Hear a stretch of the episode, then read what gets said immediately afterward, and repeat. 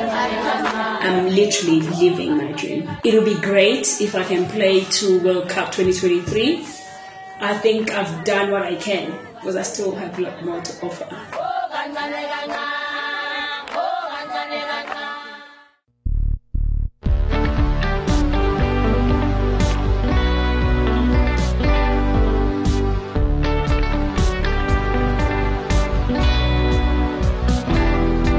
Started out as an extramural activity, one that Bongiwe Msomi's parents did not approve of for their then 16 year old daughter. However, as time progressed, so did Msomi's love for netball. Today, the 32 year old serves as the captain for the national netball team, the Proteas, a role which has allowed her to lead the team into winning the 2019 African Netball Cup. She also works at the University of Johannesburg, where she coaches and manages the UJ Netball Club. We caught up with her to discuss the journey that led to her success and how she's using her platform to give back to young people seeking to also make their mark in the field. You're listening to the Winning Women podcast.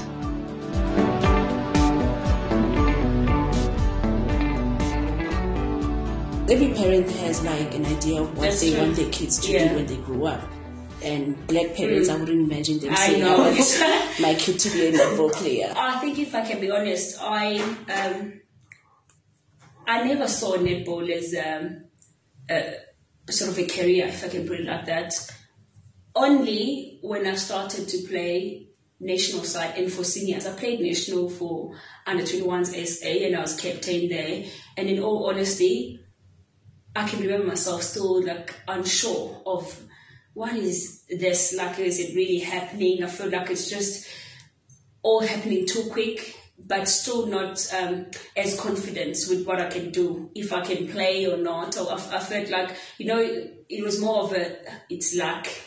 I got picked again. It's just like until I got back from the I think it was 2009 from the World Youth Champs then I got called in for a um, seniors camp, which is the SPAR Proteas. At first, I didn't make um, the team. Went back home. Um, then they had trials for 2011 World Cup. It was in 2011. Then from there, after I've made that team, I think I started then to realize that this is big because that whole presentation of we now going to the World Cup, having to get like a blazer and uh, you know the initiation, the new players coming in, and everyone is looking at you like this is a big thing. I think then straight after that, even I remember myself going back home and I said to my coach, I think this is big, and he was like, it is big. So I think only then in my head I was like, okay, maybe there's something big here.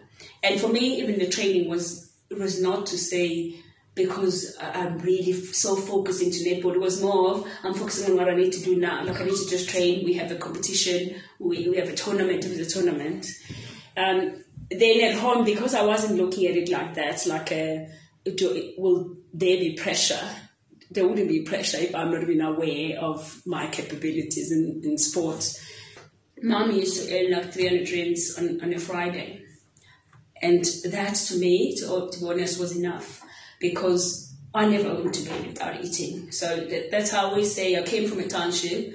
And however it was, we, would get water from the taps, we would do normal hand washing, all of that. That for me is a normal life. There was nothing wrong with that, and I can say that again now.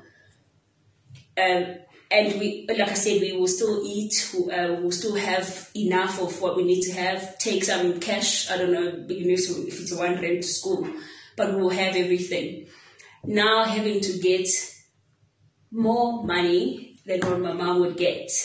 I think that changed my mindset straight away. And I would know that sports probably has money, like I would think football especially has a lot of money.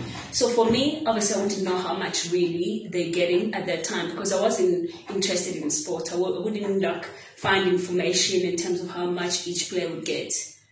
But knowing that at one stage I will play a Diamond Challenge and the Minister of Sport will announce and say, each player in the downtown will get 10,000 rands after the whole tournament.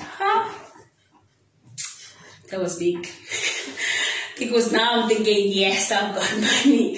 So I think even with that, obviously um, it will come out in the news. Even if mom at that time wouldn't watch the game on TV, she would hear about this and she would be like, "Hey, I heard you money." So I think that's also just brought in a sort of an excitement. So it's not just about playing only or traveling, getting into the plane, um, you know, staying over at the hotels. That was big.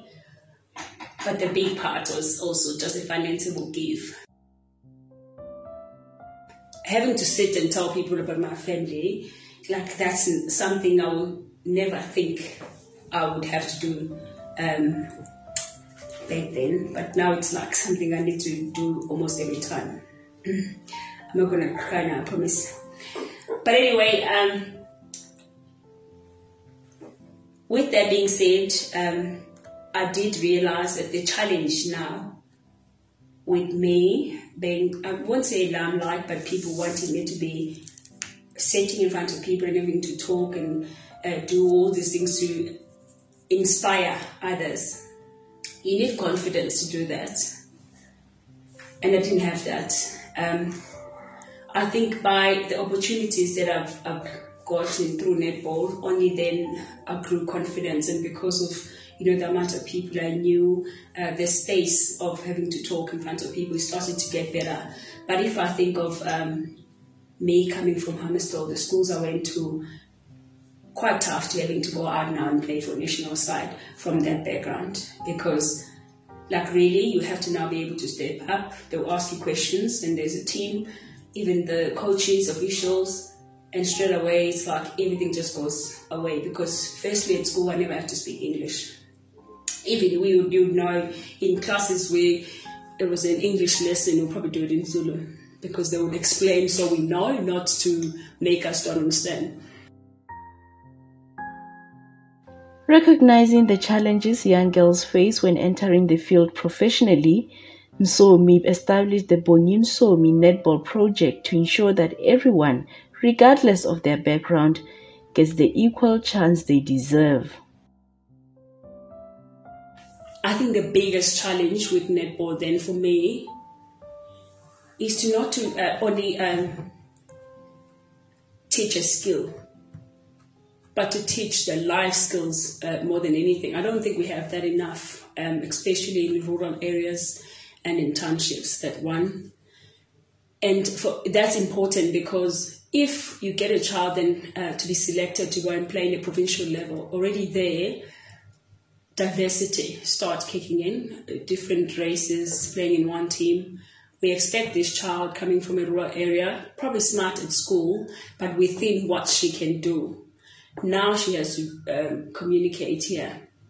And that alone can make someone get dropped in the team because they think, oh, she's she's useless, she can't take instructions, she can't, she doesn't understand and all of that. And you're not even thinking, where exactly does she come from? Does she, she even speak English even once uh, at school or at home?